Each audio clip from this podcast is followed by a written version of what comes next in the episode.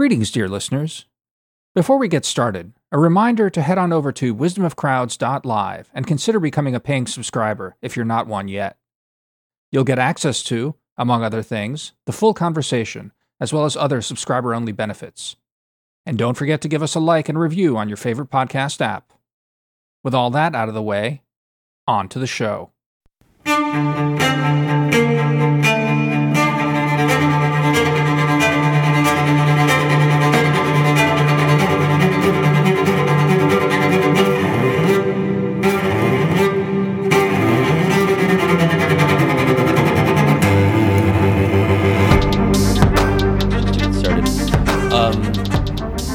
Welcome, Sohrab Ahmari, to Wisdom of Crowds for the second time.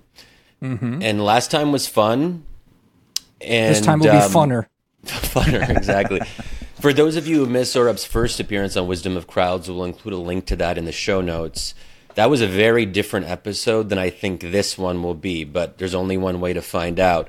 Sohrab, you have a new book out, so congrats on that. Here it is, um, Thank so you. people can see it. It's called Tyranny Inc. How Private Power Crushed American Liberty and What to Do About It. Okay, so I finished reading this book earlier today, and I have to say I was like a little bit surprised. I hadn't done a lot of reading about what appears to be something of a transformation. I don't want to overstate it, but this is not the Sohrab that I think some people think of more the culture warrior, mm-hmm. anti woke. Um, some people associate you, for better or worse, with the right or even the far right or Catholic integralism. So I think that this book will be surprising to those people who have a certain caricature of you. And I was thinking that, you know, this book in a way was kind of woke. And I, I don't mean woke in the kind of like current sense that people use it, but you're very much awake to injustice and to what marginalized people in America are experiencing. In this case, they happen to be economically marginalized. We're not talking here about racial or, or ethnic minorities and so forth. But, um, and I also thought maybe Bernie's uh, economic policy advisor could have written something that hits a lot of the same notes. I don't know if that's exactly what you were going for, but that's I came out of it. Wow, this is what's going on here. So maybe just start us off. Like, what is going on with Sohrab? Is Sure, he changing? Sure.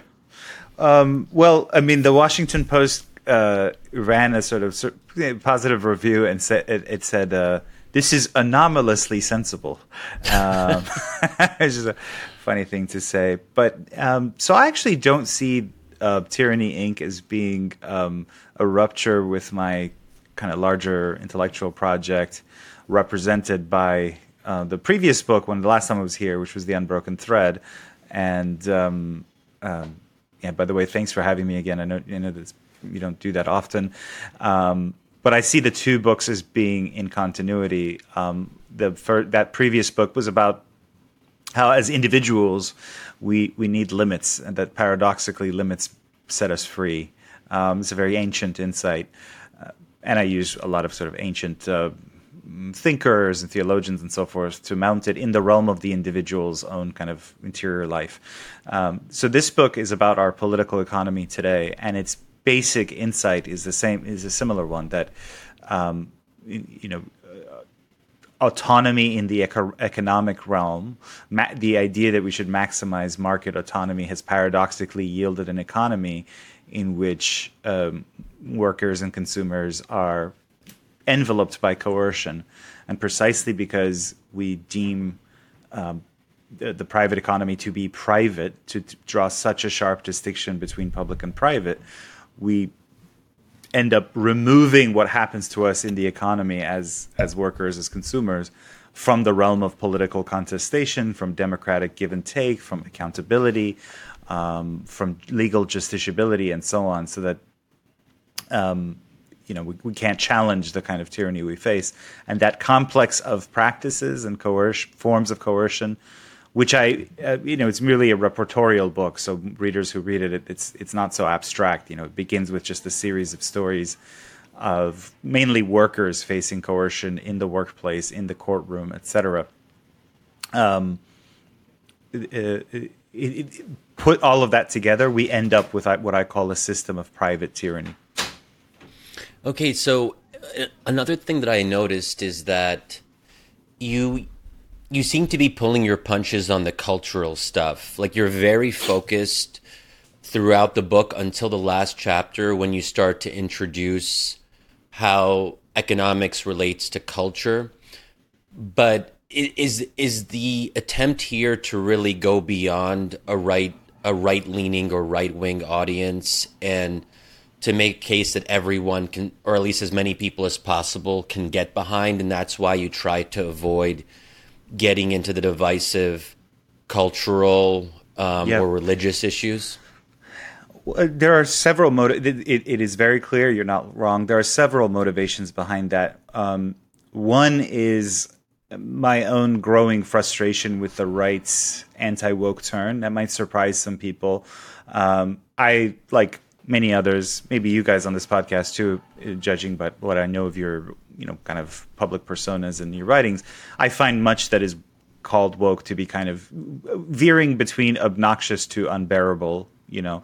That said, um, I found that the right is now just uh, using anti woke as a as a means by which not to address other issues that we face in, in our national life. Uh, you know, not everything has to do with woke, so I'm, I'm getting sort of sick of it, and I think yeah. voters are too. But I mean, but in the sense, in the way that they're responding to certain like explicitly anti woke campaigns that are not resonating. So, just to give an example, you know, Silicon Valley Bank collapsed a few months ago, and it really touched on an issue that is very complicated. It has to do with local and regional banking. And why does the United States have these kinds of banks? Well, it's a legacy of the Jacksonian era. It's very complicated. These banks, the local ones are too small to do damage. The big ones are super regulated now since the financial crisis. But there's this middle band of banks that are very dangerous precisely because they fit into neither of those boxes. So that's a complex and serious issue. You know, you have might have different takes on it. What was the right's reaction? It was, um, yeah, the bank collapsed because it went woke. And like most, yeah, it, it, it, the, the, the, the, the board was dominated by white guys. It's like, what are you talking about? So that's one. The second is a deeper frustration with the right, which is I agree with the right. In fact, I've been at the forefront with the rights, kind of lamenting the cultural ramifications of the kind of market society I, we've built um, you know, the right complains rightly about collapsing marriage rates, collapsing um, family formation, collapsing fertility, collapsing church attendance, opioid addiction, fentanyl, suicides, despair, etc. But it's almost determined to blinker itself to the material roots of this. Not every cultural problem can be reduced to economics, but there is this sort of nexus between culture and economics and the right loves to focus on the effects without looking at the causes. Now, paradoxically, yeah. the left tends to identify some of the co- the right causes correctly by focusing on the economy, but then it turns around and ratifies the effects. It says, "No, it's good that people are, you know, ever more individualistic and sort of divorced from community and so forth." But my you know, as a man of the right, I want to sort of hold my own, skewer my own side a little bit because of this tendency to uh, pretend like you know material reality, uh, economics, especially in political economy, has nothing to do with the with the kind of broken shape of our culture. So those so, are two yeah. reasons. Yeah, that makes sense. And so, you said that um, your your own side. So you still firmly identify. I mean, labels don't matter a whole lot, but I just be curious in terms yeah. of like how you see yourself. And, and, and, let me just jump in. Sorry, I mean, Damir, uh, when, just on that, not uh, just specifically on that question. You say the right. Do you, do you mean conservatism or do you mean the right? And I know that that's you know maybe confounding it a little bit, but but just uh, maybe that can help because uh, I do have some follow up questions on that. Yeah, I guess I mean I mean uh, uh, the complex of conservatives and libertarian ish types I, I put them now when i say that i apply that to both because both have this tendency. Even libertarians at like reason magazine the sort of most doctrinaire libertarians will say oh it's terrible that this is some of them will say it's terrible that there is addiction and so on and so forth but they won't and of course they will defend the market system completely. And you get the same at like you know national review and so on and you know many GOP lawmakers. Um, so yeah, I just mean the right broadly in its full spectrum there. And just to answer um, Shadi's like labels question, um, I, I am a conservative or a man of the right in in that I ha- my, I have a sense of what the good society should be, and we sort of discussed that on last time I was in this show. I I believe that human beings are rational political animals. They thrive in community.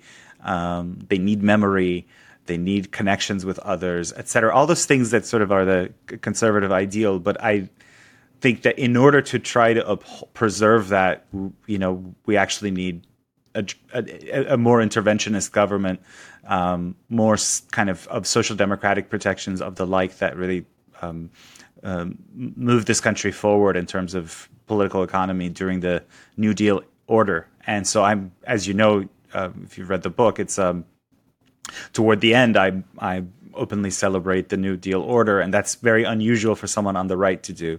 And so, uh, it, it, people on the right have noticed this. So Jonah Goldberg uh, saw it coming and sort of said, "Ah, oh, you know, Sohrab, he's he's just a pro-life New Dealer." And I sort of I embraced the label. I was like, "Yeah, that's that's pretty good." Another way to say uh, to, to describe a pro-life New Dealer is a is a Catholic or a Christian Democrat. Yeah, I, so I love the book. Um, I was actually talking to Shadi uh, before you came on, uh, before you just joined us. I mean, it reminded me one of the, the first sort of uh, things that I written on the internet that sort of engaged with political debates here in DC. Um, you have a you have a you bring up Karl Polanyi at one point, who's I think just one of the most interesting uh, philosophers, uh, writers, and really non-Marxist anti-capitalists. I think that's maybe a too harsh a way to put it, but just like a no, no, uh, he would he would totally take that label. Yeah, not, not and, non non-Marxist socialist. Let me another yeah, one. Yeah, and and and um uh, and I remember that like my first sort of argument was basically saying that there's that capitalism is a revolutionary force, and that conservatives, uh, you know, American conservatives in particular, are a particularly odd bunch because they are committed, or at least were committed to free market principles, which is a revolutionary set of principles. So you're you're kind of uh, conserving a revolutionary force which actually tears apart the society, the fabric of society. So I was really delighted to read this book because I think it crystallizes that tension at its mm-hmm. core. Mm-hmm. But let me let me then just push you on that part because so you're a conservative, you know, a new dealer, uh, a pro-life new dealer. Um, why uh, or maybe not why, but was the that sort of um, post World War II period? Um, mm-hmm. Why is that one the one to conserve? Why is that the ideal for conservatism to conserve? Was that the high point of America? Um, you know, okay. just yeah, broad question, but just no, uh, no, I get it. Walk I get me through it. that question. Yeah. Okay, so in order to do that, I can also bring in your your larger points about um, capitalism as a re- revolutionary force. Um, so, you know, we, we the the American cons- the conventional conservative movement in the United States, especially since the Reagan era, has had this story about democracy and capitalism in this country rising harmoniously together. Um, and in fact, that's not the case. That the sort of revolution that um, mark, the market society imposed on Europe, which Karl Polanyi describes, also unfolded in the United States, and it came very it, it came coercively, right? The Hamiltonian state did all sorts of things, you know, import substitution, raising taxes in order to build a kind of developmental estate and, and create a national market, and um, it barred states from uh, constitutionally barred states from modifying contracts to rescue debtors.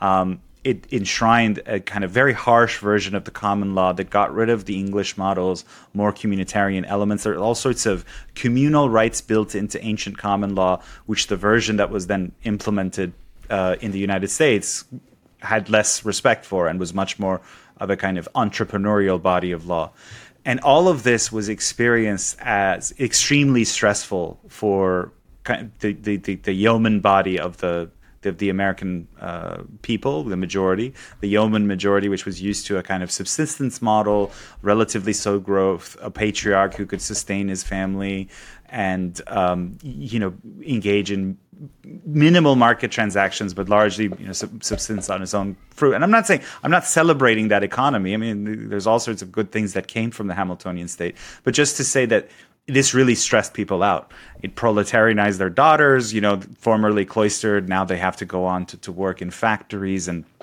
and grinding. Everyone is suddenly on the clock, and the market, as Polanyi says, and as Charles Sellers, the kind of the American Polanyi describes in the in the early Republic, it just it disciplines people's people in various ways, right? Credit reports now come around, and if you have too many children, you get dinged for that.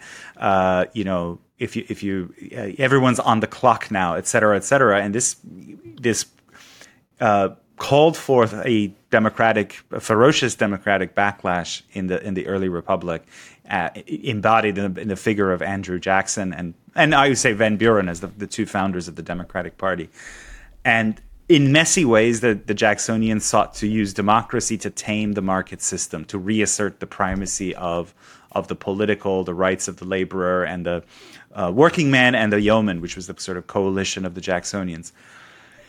They struggle to do that. They're they're populist, economic populists, but they don't quite manage. And so you ha- you go through this period in the 19th century where um, ultimately a more Lincolnian Whig model takes over, et cetera, et cetera, and you enter the the early 20th century with this society that is, you know, riven by horrific inequalities, um, you know, and, and in, ways that begin to threaten the market system itself because workers uh, are so kept down that they can't afford the goods they can produce. So the, the depression is beginning to loom. This is a long, digressive historical answer, but what just to say that um, the democratic revolt against the market, against market absolutism, which began with Jackson, found its fullest flowering in mm. the New Deal and the kind of FDR program. And what followed it were three decades of, as we know, you had both mass prosperity and growth. You had a heavily regulated economy that was also at the cutting edge of the world. This was the nuclear age and the space age. The movie Oppenheimer gives you a kind of picture of that. You had close coordination between government, government, labor, and capital and it was dynamic, so on and so forth. And, and, and a lot of the hallmarks of working class life that people still associate with working class life, even though they're being they've all been stripped away, like you know health insurance and uh, vacations and retirement plans and so on and so forth, emerged during that era. So now. I don't necessarily want to reproduce that era because of its culture, and I, I sort of try to forestall that or preempt that objection in the book by noting that you know it's not i'm not pining for the 50s not least I'm, I'm certainly not pining for racial relations uh, you know in the kind of era of still de jure apartheid in the united states. Um, but just that logic of that politics must tame the market for i'm for the market but i want a greater balance between politics and economics um, and not economics run roughshod over over more important things. That logic was best achieved during the new deal and that's what i cherish about it and would seek to reproduce, not the exact same macroeconomic conditions, cultural conditions, and so on. Hmm. Um, I mean, the, I guess the the the, the follow on question, um, because you know the first part of the book, as you as you said, is sort of uh, you know more is reported, uh, lots mm-hmm. of anecdotes about uh, about people, and I think you know very compelling uh, stories about uh, the post New New Deal period um, mm-hmm. about how, how the economy developed. Um, mm-hmm. And uh, the second part is, is, sort of what to do about it and gets into a little bit more of the theory. You know, on the, the, the question, the first part that jumped out at me um, is you deal with it, but but you you and it, it seemed to me sometimes you just brush it away a little bit, and that is um, the forces of technology and, and modernization that are, are changing and shaping the economy over and mm-hmm. over again. Now, mm-hmm. technology, you know, technological progress is sort of a handmaiden of capitalism, of capitalist development of the economy. Mm-hmm. Um, and you focus a lot on on you know uh, the financial sector, uh, sort of the predatory aspects of it, private equity, the restructuring, how this is forced. You have a very compelling chapter on you know the fate of Sears Roebuck, uh, mm-hmm. the Sears company, and then mm-hmm. also dear to my heart, uh, newspapers. Mm-hmm. Um, but in both of those cases, you know, I, I, I, they're compelling stories and and and well researched and and and well told. But mm-hmm. you know, on on on Sears, uh, they also did fail, and large, you know, uh, retail stores, big brick, you know, stores are, are basically did get destroyed by the internet. Similarly, by newspapers, and sure, you know, the the finance is pushing these things. So you know, that's just a long way of saying um, to say just that. You you said yeah. Uh, how do you deal with not, the problems? How do you deal with this this thing that is inherent in in economic development in markets? Um, yep. And I think you're careful enough to say, yeah, you're not going back to the 1950s. There is no going back to it. But mm-hmm. how could it have been different? Let me put it to you that way. Uh, had had had we been able to take the Sohrab Ahmari approach to you know a more regulated economy, had neoliberalism not interjected and right. and triumphed in the 80s?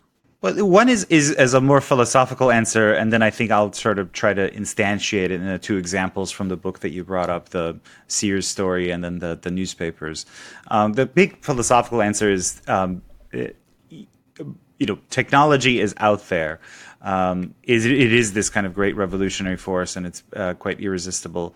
But ultimately, how we deploy technology in our society is still up for political contestation, so that um, you know, we I, I don't think we should fetishize technology as this thing that has a brain of its own. Ultimately, it tools are tools, and so you know, societies can democratically or administratively decide that we're not going to develop certain things. As AI, for example, emerges, um, you know, uh, a lot of actors right now are up in arms, and a lot of the actors that who are up in arms are background actors, and people don't people think of acting, and a lot of there's a sort of sneering at, well, you're in Hollywood, and you're what, what are you complaining about? Well, background acting is really grinding, miserable work. These are the actors who are rising up about how AI is deployed in um, in in the movie industry, and you know they that's something that is they're trying to politically contest that and i think it's perfectly legitimate and we can. We don't we don't have to say just because the technology is there we're going to you know never have background actors again because we can sca- scan every background actor once and then from then on we can create you know these um, digital simulacra of the of, of the person. First of all i don't want to separate point but i don't want to see a movie that's like that. I want to see great you know i, I want to see those war movies where you have like thousands of real people like on the battlefield and not digital creations. Movies are already plasticky enough, but that's eh, that's an aesthetic point. The point is we can contest these things. The the the bigger point is. Um, or, or rather, to not to explain how things could have worked out differently in the case of Sears and um, and local newspapers. So the case of Sears, um, eh, I tell the story of Sears' decline, and a lot of people think, well, Sears was good, and then online shopping came around, and then Sears died. But in fact, it wasn't the it wasn't internet shopping. It wasn't primarily internet shopping that that damaged Sears. It, the the danger began in the 1990s with other box stores which were not salesman led like Sears was, and they didn't have the paper catalog. These were leaner, but in some ways more convenient brick and mortar stores like uh, Walmart and Circuit City and so on.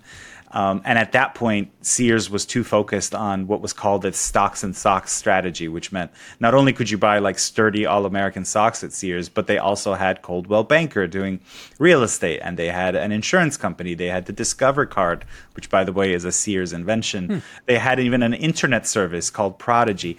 Um, I remember that. And so they, they were they were um, you know going they were going in too many different directions and neglecting the core retail business.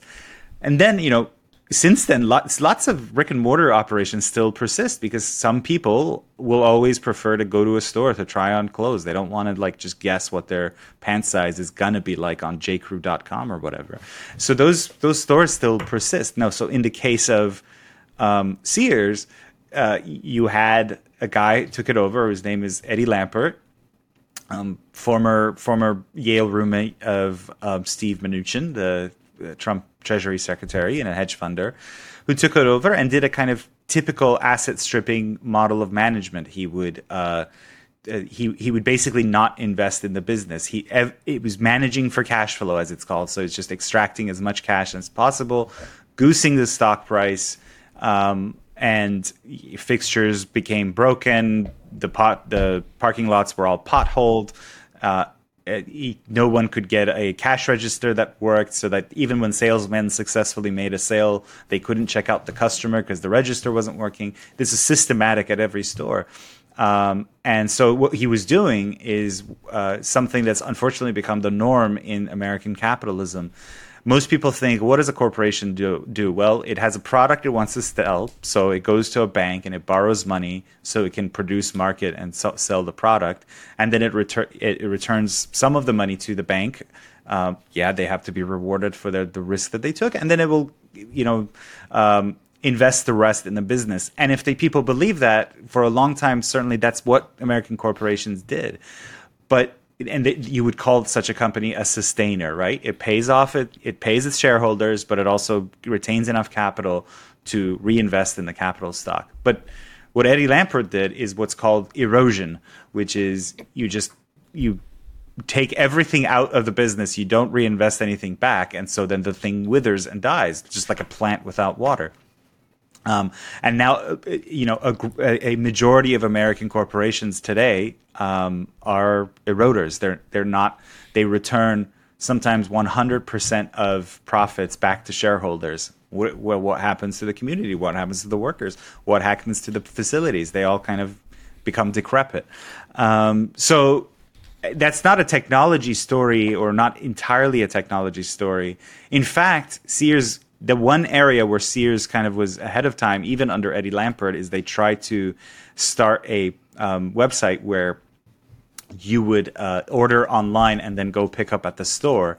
They, they, they, pioneered that, but then they never really invested enough money to make it really good and workable. So it, it also fell by the wayside. So just to say that, you know, the rise of the, the rise of like Amazon needn't have spelled the demise of brick and mortar retail because in certain cases it certainly didn't. It did for Sears because because of the way it was managed. Likewise, to just briefly go to the newspapers, what would, what would we have done differently? Newspapers were struck two blows by a pair of corporate tyrants. One was big tech, right? Yes, it's true that uh, the internet came along and people were like, well, this is easier. I'm not going to pay for a newspaper anymore. I'll just go online. And that certainly did some damage. Uh, but then newspapers tried to get into the advertising business and the sort of online advertising business. What they found is that they were dealing with um, these large, uh, you know, Web 2.0 platforms like Google, Facebook, etc., where they were on both sides of the transaction, the ad transaction. What that means is you, you as the newspaper are an advertiser yourself, and Facebook is as well. It itself is an advertiser but Facebook is also a content provider. It tries these platforms, Google News, etc., try to keep as much of the content and the eyeballs in their own turf, and so they will, in many cases, kind of extract a story. But you, as the user, don't end up clicking on the original news gatherer, so they are deprived of the eyeballs, the ad revenue, et cetera, et cetera. That's one damage to, to local newspapers. And then you have the same private equity hedge fund model where they continue, they bought up a lot of local newspapers in this case, they actually don't drive them to the ground. They just turn them into ghost papers, um, where they, you know, seventy percent of the staff is cut. Uh, the the real much of the real estate is sold off or turned into like luxury apartments and so on and so forth. And then you have a go you have these series of ghost papers that only publish national stories. Uh, they they don't actually cover the local community because that you can syndicate the same con- national content wherever you are, whether it's like a Maricopa County, Arizona, or some, somewhere in rural Maine. You just push the same national story, which, by the way, has an effect of aggravating polarization because all people see is like Trump v. Democrats instead of oh, like what's happening with my garbage collection? What's happening with the local school district and so on?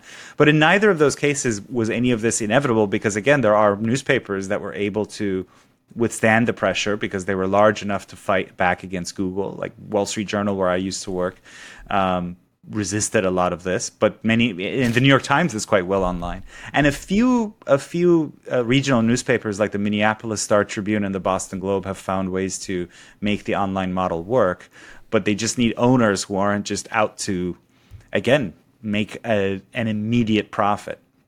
Okay. Yeah, so I want to I, I want to push you, Sohrab because I I do have concerns. I will say mm. that I like the book a lot, and as I said on Twitter, I think this is a I would say, along with Richard Reeves's of Boys and Men, mm-hmm. one of the most important nonfiction books I've read in the past year. I think this has the potential to really reshape the public conversation in a mm-hmm. positive way. Mm-hmm. And hopefully you can change the right.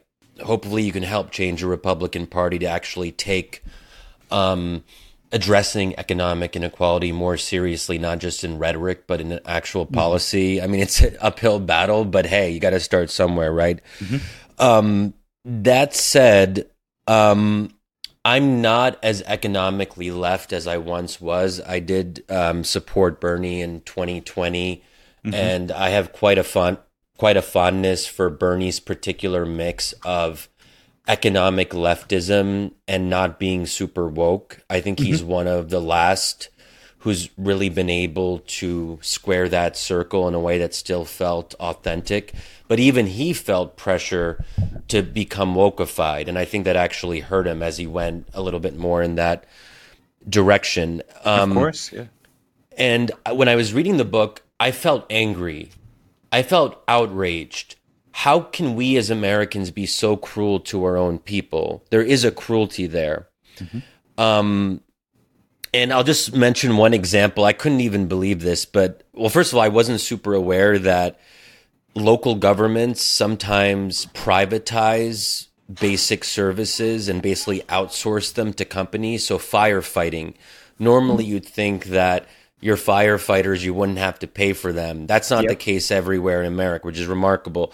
Um, you you mentioned a story of a baby who's born in an outsourced ambulance and then the company that owns the ambulance sends a collection letter to the baby saying that quote unquote this matter may be reported to a national credit reporting agency which is just just crazy stories and i think it's yeah. really important to like tell those stories because people should be outraged about this bullshit um, okay but with that said I, I do wonder if there's a tension in your argument because basically one thing you're advocating for is that the state play a more interventionist role and to limit the tyranny or this kind of un, um, un, unregulated power of private companies. But then you're empowering a state which is very much not culturally aligned with you, Sohrab.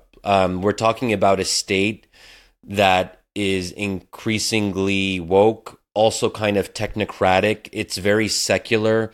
It's culturally progressive. It's not promoting the virtues that you've called for in a lot of your previous work, a more kind of religiously infused public policy where the common good is really prioritized. You're empowering a state that doesn't believe in the things that you believe in fundamentally when it comes to culture and religion. Are you comfortable with the implications of that, of empowering this potentially quote unquote problem? I mean, I don't love the word problematic, but there we go. This problematic state. So, at, at the heart of the book is a call for empowering working class people. And what I argue is that doing that today requires um, a more robust measure of uh, state intervention, specifically in the labor market, uh, which is what we did with the Wagner Act in 1935, which, a- after having suppressed labor unionism for for you know decades, the U.S. state actually comes in favor of uh, of empowering labor unions and collective bargaining, and um, what that did was, of course, it created a, a higher wage economy, and the union density goes up. Uh, workers are more secure. There's greater workplace autonomy, and it create and the high wage economy is very important because when you have a high wage eco- economy, you don't have a high welfare society. Right now, what we have is a low wage but high welfare society. When I say high welfare, it doesn't mean that the benefits are like really really nice. In fact, they're quite sort of uh, miserly, but it just means that for people in the bottom half, uh, or however you want to count it, it they have to rely on ever more uh, public welfare. Like a large share of their ability to make ends meet is using public welfare rather than their own wages. What that does is actually that that empowers uh, administrators and bureaucrats over over the lives of work of the working poor, right? So they not only are at the mercy of the boss at the workplace, but then there's this kind of administrative apparatus that has all sorts of disciplinary say over them. Now you can add the ideology of the woke and so forth, et cetera, as one more way that they can exert that kind of pressure. So the goal isn't just like big government for big government's sake; it's to empower working class people, and actually what that will do is um, is is is uh, I, I, think re- reduce the power of the kind of uh, henpecking administrator with an ideological axe to grind because people have it's their own wages and they have this kind of greater amount of security and and power in society and in the market. Um, another thing I will say is, I mean, about your point that yes, we have like um, we have lots of managerial type people who are either um, in universities in um, all over who have like these woke ideologies. I mean, I think that it is possible that some of that will actually the temperature of that will cool down if we had a better economy because if you have an economy in which you're either a low wage worker and you're going to plunge through to the abyss if you if you don't manage to like lift yourself out of it or we have a whole bunch of ideologized credential jobs then in order for me to get one of those jobs, I'm going to fight however I can. And that means I'm going to assert my, I am this, I am that, gender, this, that. But if, if you have an economy in which, you know, even if you have a high school degree, you can earn high wages, you can be secure, et cetera, and so on and so forth, then um, the incentives go away for this kind of um, uh, so, you know, ideological contestation of every little bit of society and life so, and workplace. So you're making a really interesting and important first principles argument, and as listeners and viewers of Wisdom of Crowds will know, we always like to bring it back to that. It seems to me that you're saying that I don't want to say you're you're being a materialist here, but you're definitely privileging economic factors more. I'm I'm skeptical I'm skeptical that people are primarily motivated by materialist concerns. Um, in that sense, I do, I do see the primacy of culture and religion and identity as what ultimately moves us and animates us as human beings. So I have a little bit of, you know, skepticism about the kind of economic root of wokeness. I know you're not fully saying that, but can you just maybe say a little bit as someone who has been involved for such a long time in fundamentally cultural and religious debates, have you changed your view on what human beings are primarily motivated by? Are you yep. a materialist in some sense now in a way that you weren't previously? So, uh, no, I mean, I, th- I, I am not uh, a kind of reductive materialist. In fact, it, in making the case that some of our cultural problems may be ameliorated through a, uh, kind of a better economy. I'm hearkening back to um, the classical and Christian tradition, specifically the Aristotelian tradition, which says that um, law is architectonic with respect to everything else we do. So how we structure our our laws, including our economic laws, shapes the kind of people that you create. So, for example, um, you know, in, in, my view, I mean, the goal of, of society is to secure the common good of the whole and to, to shape a virtuous citizenry, right? And I have very specific ideas of what a virtuous citizenry might be. We may not all agree, but I think a lot of people have this broad sense. You want people who are fair, who want people who are thoughtful. Aristotle says it's not enough to just exhort people to, to be like that. It's nice to exhort other people, hey, you should be fair, you should be nice, etc but he says that people need to have a degree of material comfort to begin to be able to pursue lives of virtue right? You need you need a, you need a little bit of rest. You need a little bit of space to be able to contemplate the good and so on. If you have a society that keeps everyone ultra competitive always harried always sort of um, uh, uh, grasping for money and not without any time for anything else um, then you're going to get a different kind of person. Now, you throw in a society that has a history of discrimination, a, a history of um, uh, of racism, and so on. Then you add this combustible mix of someone who is both, uh, you know, legitimately grieved in some historical senses, and also under all sorts of market pressures, and he or she um, might become your kind of ter- you know terrible wokester that that uh, Hmm. that you know might uh, people like you or like myself would be like, oh my goodness, that's um, so. th- to go back to the first principles questions, it's it's it's not a reductive materialism because it recognizes that uh, history, culture, etc., have their own internal logic and domain, but that there's some there's some nexus between social organization, law, political economy, and so on, and the nature of people's souls and beliefs. And so that that's all. I mean, I think um, I, I, I, try to I, I have to be very careful. I mean, I'm, I am a as you know, I'm a pretty uh, you know devout Catholic, and so I'm, I'm not here to say that like what people believe just can be solely reduced to their class position and so on and so forth. I mean, we all went through that phase, or at least I did when I was 17, 18 years old. I think this Yeah, is you a were a Marxist for a little while, right? Yeah, but when I mean, it wasn't remarkable. Everyone goes Who through among that. us? Yeah. Who among us wasn't? I was. I was when I was in high school and or my early college years. But, um, so it, it is not that kind of crude materialism, but it, it's something some some more sophisticated understanding of the kind of dynamic forces of culture and of sort of this material substrate that structures all we do in some ways. Yep. Somewhere in the intersection between the two, as, as souls are crafted and society takes a certain kind of shape.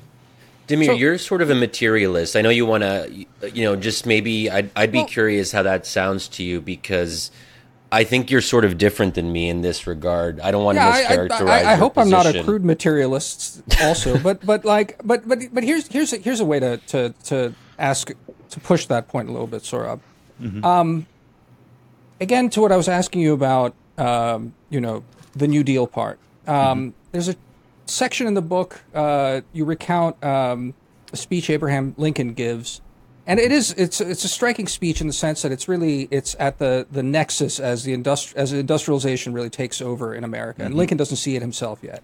He's still talking about um, the idealized American before this is before the Civil War, if I'm not mistaken. He's still Correct. uh, 1859. well short 1859. Um, and and um, uh, he's extolling these virtues of basically non-wage work. That uh, you know, it and it, it was sort of like a, I think an American 19th century century ideal that that wage labor, you know, uh, as our youthful Marxist selves might have called it, wage slavery. You know, these things are these things are negatives. That that being a, a wage worker is bad.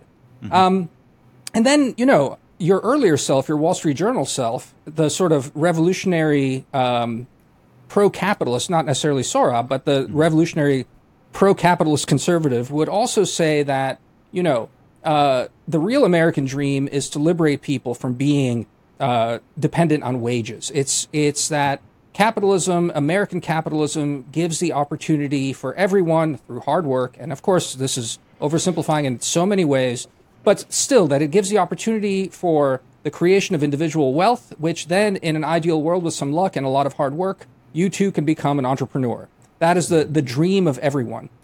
So, so the, the you know, to the, the discussion you and Shadi were having now, uh, you you, it does feel like in in um, picking the post New Deal order, mm-hmm. you are, and you you said to yourself, it's empower working people, wage earners, empower wage mm-hmm. earners. It seems like, in a sense, you are saying that that there's no way out of that. That basically, maybe call it that. It's like the class relations of the working class of the wage class is permanent, and so we just need to empower and permanently sort of entrench and empower. And you talk about it, right? This this mm-hmm. uh, the counterforce of the wage earner against capital. Um, but but is that is that is that um, what you were talking about? You know, the managerial class and wokeness. That also stratifies that, doesn't it? Because you have you're you're you're, str- you're also going to create a permanent managerial class and a perm- permanent wage class. H- Have you like is that is that necessarily the stable thing? I'm not arguing from the the arch conservative pro capitalist thing, but I, I want you to react to that former self of yours that I, I could imagine you're working, you know, uh, writing an uh, an editorial uh, at the Wall Street Journal. I can write it for you right now, right? It's like we need to transcend and empower people to get out of the wage thing. Um, so I don't know. React to that a little bit, Yeah, and, and yeah. in the Uh, context no, of what you were talking no. to Shadi as well. Yeah. so just, just to first of all to, to ratify your point that that's that's the Lincolnian ideal on political economy. The speech is is his address to the Wisconsin Agricultural Society, and it's sort of the emblematic statement of a certain kind of Whig, what would become basically the Republican Whig in the American sense, Republican ideology of the modern Republican Party. He lays it out there, and it's notable what he's arguing against. Uh, he is arguing against slavery. the The target of that speech is is is the South, because around that time you had uh, ever more militant ideologues for Southern slavery emerging, uh, men like James uh, Hammond and uh, George Fitzhugh, and Fitzhugh especially said. You know, the South's model of social organization is better than the North's uh, because there was always going to be a a slave class in society, the mudsill class, and he, you know, he, he he was like, and why don't we just enslave poor whites too? Right? You have an aristocratic uh, white people, and yeah, we have some black slavery, but we could also enslave white people, and we just take care of them, and they're not they're not like the way it is in the North, where you your workers are always sort of as soon as they get old, they get thrown into the street, you know. And so Lincoln opposes his ideal of free labor against this idea of uh, of a permanent slave class. And of course, it works electoral wonders because northern whites began to be, you know, they're not they weren't racial egalitarians, but began they got to came came to be very very scared of what plans some of these southerners had for their future like um, and it worked. And and of course, Lincoln, in that sense, is an absolute visionary and to be celebrated, including in his political brilliance in that in that speech. That said, um, in his faith that you know you're you're about you're supposed to just get out of wage labor, right? He that that that, that there's never that there's no one who's bound to be dependent on wages for their whole lifetimes he was absolutely a romantic, and it was a, it was already by the time he articulated this in the mid 19th century, it was it was already a romantic vision. It's a romantic vision rooted in the 18th, the late 18th century. There was this brief period when the development of capitalism sort of resembled the version that appears in the theories of laissez-faire types. You know, lots of lots of independent producers. They each own their own land or their own tools. They meet at an arm's length. They transact. They walk away. That was all. That that pattern had already been sca- scrambled by the time Lincoln delivered his speech. Industrialization arose, huge barriers to entry. It takes a lot of capital to start a factory. Most people don't have it. Most people can't own their own tools, and most people were condemned to be earning wages for their whole lives. And Lincoln Lincoln couldn't see this, of course. It's you know, and hey, you know, he was a, was a, one of the truly great men of history. One can forgive him that. But that ideology has set in, so that you're right. You know, the Republican Party today think is in a way echoing Lincoln when it says that uh, it's really the job creator that matters. Um, and, and ignores the job holder, which is actually the majority of American society are just dependent on wages. Um, so yes, I think it's utopian to think that there not there will not be a, a wage earning class because I'm also not a socialist, and I don't want I don't want the, there is class antagonism, but I don't want to resolve it by having one class totally abolish the other class, uh, because whenever that's been tried, it's resulted in sort of horrific societies. Um, so maybe the best we can do is instead strike a class compromise, which is the principle of of the New Deal. And to, to strike a class compromise, you need, you know, you need to have power from below, but you also actually, yeah, it's true that you also need better elites. And here I, uh, you know, people have been comparing my book and my friend Patrick Deneen's book, uh, Regime Change. They often get reviewed together, which, by the way, is obnoxious to both books, right? Because you want eat your own to get maximal attention. Um, but his idea is about forming elites to be better elites uh, morally, and I I certainly agree with that. But I think you know you also need you also need power from below, pressure from below to do that. You know, workplace pressure, countervailing power, whatever you want to call it. Um, So- but yeah, I mean, so so, so so so just to answer that question, yes, I mean, I think there's going to be a group of people who will never own their the tools of manufacture, but they can live lives of dignity and power. So let me Well, just really- before you jump in, Shadi, I just wanted to Yeah, build on, sure. on one other point you made, and this is maybe will launch us into a, a different discussion. Um, you know, uh, you mentioned cruelty, Shadi, And and Yeah. you know, I think it, it's it's a very powerful part in the book is you're documenting this this the, the cruelty of capitalism. Um, at the same time, it's it's it struck me repeatedly um, that uh, you know the extent to which America is just a, a world beating economy. Um, And you know, you, you compare it to you know you, you talk glowingly about social democracy. You know, I think that's one way to, to just encapsulate where you're coming from. Uh, you know, the, the the social democracy is the model that you're broadly outlining in Yep. in distinction to, to neoliberalism. But it's it's there's something about um, about America's lack of social democracy, quite frankly, which which makes it so difficult to compete with. You look at at Europe's own stagnation. You know, they have a much more um, uh, if you want, fair uh, and equitable sort of social and, economic arrangement that, that orders them.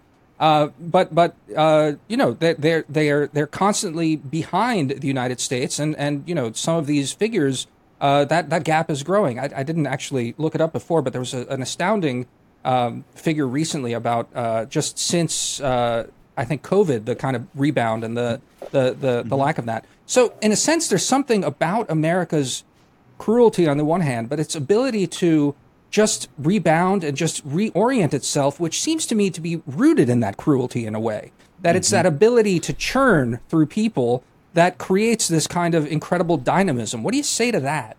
And I can, I'll just put a finer yeah. point on it just to add another. Uh, so even if you think about how America is much better at integrating immigrants and also religious minorities in a way that Europe is not very good at doing, um, part of it has to do with we don't have to deal with so much what's sometimes called welfare chauvinism. That if you have a strong, generous welfare state, the locals and the natives or whatever you want to call them are going to be more suspicious of people coming in and taking up a bigger pie of the generous welfare state. You accept for your fellow citizens to get a lot of benefits from the state if you trust them and to some extent if they look like you. If you feel like they're foreign, then you have a problem. So I think there's a number of ways where you can look at the American model and say that the cruelty is the point. Um, I think to to use isn't that Adam Serwer's book? It is Adam I think Serwer, It yeah. is out of service. yeah, there you go. But okay, so I'm torn because part of me wants us to be more like France or Spain, where people can actually enjoy their lives and not have to work all the time and have proper vacations and focus and and where they can work to live instead of live to work, all that stuff. Cliche, but there is some truth to it. Obviously, if we look at how um, Europe, you know, uh, you know, some a lot of Europeans actually approach their lives. At the same time, I don't want America to be a stagnant, vaguely unimpressive economy like you see in countries like France and Spain. Why? Because there's a lot at stake because we got to beat back China. Like there is there is a kind of world historical struggle potentially that is unfolding before our very eyes, and there's no one else who can kind of like hold the mantle of potentially defeating China or at least keeping China at a manageable level than the U.S. And part of that depends on having a vigorous economy that is world beating, as Damir said. So I, I maybe we just have to acknowledge that there are trade offs here. Like we can't have our cake and eat it. And I'd just be curious how you yourself think about the trade offs. Yeah.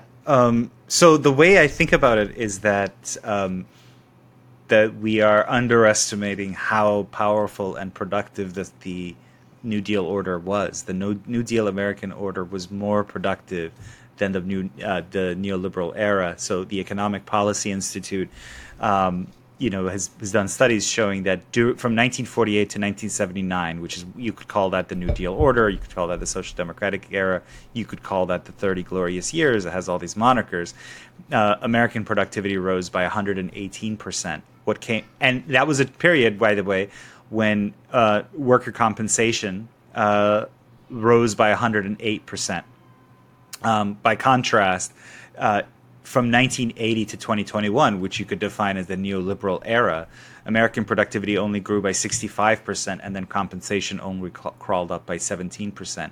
And so, to put that in kind of anecdotal or dramatic or narrative terms, you know, let's not let's not poo-poo the, the the New Deal type order in terms of its manufacturing capacity. This is the the era when uh, lots of lots of new appliances made their way into the homes of American workers. Workers who were able to afford those goods because they themselves were paid well. So it was a sort of virtuous cycle. You know, workers and the economy scored on both ends as suppliers, you know, of, uh, as sources of labor and as consumers themselves. Um, this was the nuclear age. This was the era of you know enormous manufacturing capacity on the part of the United States. By contrast, the new liberal era has been characterized by a great deal of financialization of the economy and a lot of economic activity that's kind of vaporware. So. Uh, you know, uh, a lot of the moving around of money by Wall Street, by private equity, hedge funds, et cetera, and, and venture capital, can that can look like good GDP numbers. It can look like dynamic growth, but it's not the same as the kind of production of stuff. Um, which is what we did before, and uh, we, we, and we were able to do that in an, in a context of greater industrial democracy, more, higher wages, and greater co- coordination between government, labor, and management. Uh, so, you know, we're, we're seeing now actually the limits of the neoliberal economy if we're worried about competition with China or other rising great powers. You know, first of all, the pandemic revealed that you know having this kind of model where we just do services and and uh, uh, you know apps and you know whatever like uh, delivery for food and stuff like that.